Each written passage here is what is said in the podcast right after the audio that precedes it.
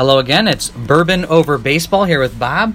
I have again my tin cup bourbon that I'm drinking. It's a nice game of uh, MLB Showdown has completed again. Now we have today we have Nick Struna, who is the manager of Sons of Pitches. Now, why Sons of Pitches? I, I like the name. It's funny. It obviously makes me think of son of a bitch or whatever. But uh, is the, so tell me about it. So this was one actually I just Googled funny baseball team names um, just to try and get something, and then I was going to actually put together a logo from that, Yeah. um, from the funny names. But it came up with Sons of Pitches. I liked it. I thought it was hysterical. I found Hey. a good looking logo to go with it. So I like the logo too. That was I, good. I gave it to you just from, uh, on honesty, it was just a Google image that I found, and I like it. Well, a lot it. of those people do it too. I mean, I do it with fantasy football or fantasy football, fantasy baseball. I always just Google a player. Where's the funniest name for Yep. that player? You know, Rizzo or something like that. I, you know, I've had Tanaka knock knock joke. You know, for uh, Tanaka, but yeah, I mean, I, I think Sons of Pitches is good. I think everyone in the league actually has pretty good names. I think that it's kind of a fun. Everyone's got good logos and good names and whatever. Um, you just got done with your game against uh, Invader Zimmer today. You split one to one. It was a very hard fought game with some great dice rolling, so that was fun to see. And now we're doing our interview afterwards, and we're gonna probably break down his team here in a little bit. Uh, you are three and one right now. You are league leading, technically because you also have played more games than most people. But the only other guy is two and two uh, that has played. So. Uh, you are three and one. Robert is two and two. Matt is two and two, and uh, Invader Zimmer is uh, one and one. So you're the league leader. Uh, you are in the uh, AL division along with uh, No Squat Bulls.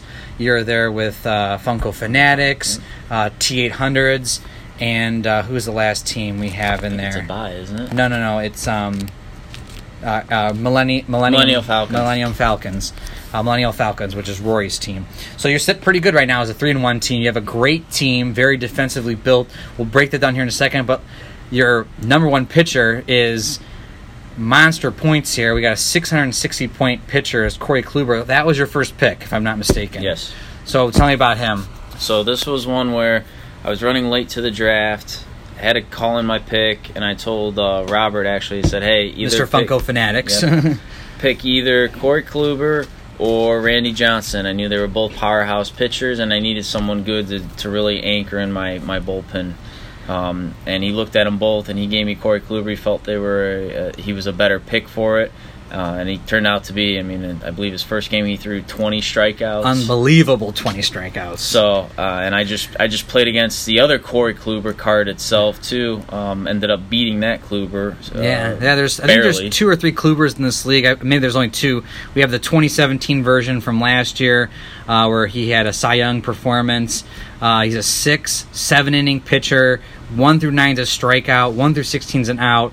And the game that he had played, where he had the 20 strikeouts against the Funko Fanatics, it was every roll was under 10 almost. And uh, yeah, for 20 strikeouts, that's what basically has to happen. But he also can pitch seven innings, which I think he pitched a complete game that day He too. did pitch a complete game, yeah. Incredible performance. Um, yeah, I, I think Kluber is a great pick. I actually do prefer this Kluber over Randy Johnson. I think this Kluber is also better than 2014 Kluber, which is a two control that can pitch eight innings. Though that one could do one through 18s and out. I still find this Kluber to be better. Maybe we'll have to debate whether he's valuable or not because he's 660 points versus the other one. I still think they're both valid. I, I I do like the control of a six versus a Oh, two, though. yeah, it for it sure. definitely has a way to sway the, the control in your favor and, and put that onto his. which is one through 16s and out, Yeah. which is great. Now, So- speaking of six, you have another six, Curt Schilling. Everyone Yep. knows this guy from the 00 season uh, that can pitch eight innings at a 600 salary. So right off the bat, we got 1,260 points of your 550, or sorry, 5,500 in the two starting pitchers. But how is that? How is that going? Well, they both came out strong. I had very low scoring games against them. Um, you know, I, I believe Robert at the time, the Funko Fanatics, only scored an altogether like four or five runs for both games against Kluber and, they Schilling. both pitched complete games, and they both Yep. got the wins. You started off as two and zero against the Funko Fanatics, and then we went on to the next game where we have Rick Ankiel and Clay Buchholz. And this is where you, you started to get your um, value in. You got uh, Rick Ankiel from the 01 season, who pitched a great game against uh, Invader Zimmer, and then Clay Buchholz, who I think still pitched a great ass game. You can't help an Edgardo Alfonzo two he out, two me. run double, Two two, them, two times, in the times. game. That Um, ended up costing me the game. Yeah. yeah, and that was all basically on the relievers. So, so tell me about your team then. Tell me your overall strategy. What what were you looking at when you were drafting? Obviously, Kluber, you, you wanted to start off with a great pitcher, and then what happened after that? So first thing is I wanted a pitcher one because I'm not too familiar with baseball. I don't know all the players. I don't know all the stats. I don't know all the cards. I know very few people. Kluber, being an Indians fan, obviously I know that person. But you're good with card games. I'm decent with card games, but the thing was with you know I had to phone in a first pick. I didn't know anything else other than I knew I needed a good pitcher. Mm-hmm. So I went with, hey, can you guys pick me either Randy Johnson or Corey Kluber? And that turned out to be a great pick. So I knew I had a good starting pitcher from the get go. Yep. Then when I was actually here and able to look at the cards, the next thing was, all right, how do I want to be defensive, high speed, and yet decent with the control? Yeah. So- So, a well-rounded defensive powerhouse with incredible speed. Get on second base, get a single and score, and don't and get double plays and throw out every runner. Yeah, I, I So believe you- I have the highest or Yes. tied for the highest infield and outfield and catcher, I believe. Yes. So he has a 14 infield. You have a nine outfield, which is stupid. Um, there were a, a few cards that got printed in, in the custom sets that uh, had incredibly high defensive outfield scoring. We have a Ender Inciarte as a three outfielder. We have um, Coco Crisp. Coco is Chris a is center field as three, and then we have Jason Heyward, who's a great left fielder um, as a three. He, he's incredibly valuable as a plus three uh, left field right fielder at only seventy points. Now we could debate if if he should be a left fielder, right field three or a two, but he was printed as a three, therefore he was available to everybody, and you got him. Yes. So your outfield is is the highest possible outfield that we have in the card, which is a nine. You have the highest possible. Well, I guess you could have one more point technically on shortstop Yep. um, uh, or second base. No, it was Or second- base. second yeah, you could have one more second baseman. But other than that, I mean, with the 00 A Rod, the 00 Randy Velarde, the 00 um, John Olerud, the we have the custom Nor- Nolan Arenado from 2017, where we have him as a third base plus four. I mean, you're stacked. You're absolutely stacked in the outfield. Then you have a, uh, Ivan Rodriguez as your catcher, who makes sure no one runs on you. Yep. And no one did run on you.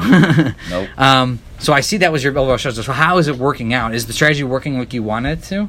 It it actually so far I, I can say from the Funko Fanatics, um, I know because of the high defensive numbers, not a lot of bases were stolen, not a lot of single pluses were really taken into account. You know, Mhm. it wasn't. Yes, I can advance them, but no, it's too powerful, so I won't go for it. Mm-hmm. Um, with the Invader Zims, it was the same thing. There were a couple of them that it came out to be, nope, not going to risk it. And then some of them where they did risk it, I was uh, fortunate enough to actually get them out. So there were a couple Yeah. tight double plays that I, I I saw lots of those. But with that, usually sometimes when you get this defensive speed strategy, you start to lose in your uh, on base or or your batting performance. We do have a, an 11 Andrew McCutchen as your DH Yep. and a 10 on base John Olerud.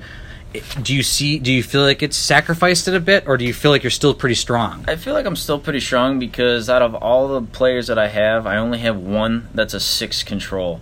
Everything On else base. or on base, Yeah. sorry.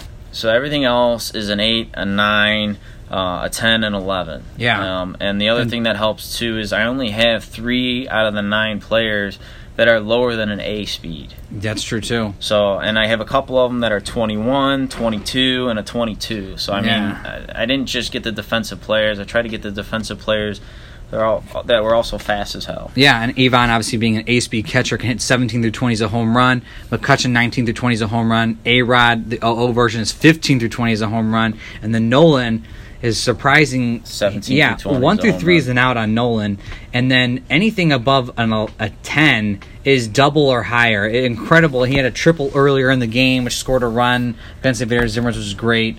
Um, I think your your starting your starting rotation is great. Cliff Buckles starts to drop away, but for 50 points, the value is so strong. And How- he was one that was more of the last, one of the last picks. Um, I, in my last season that we played, I tried to go super heavy with the pitching, and I just couldn't score runs.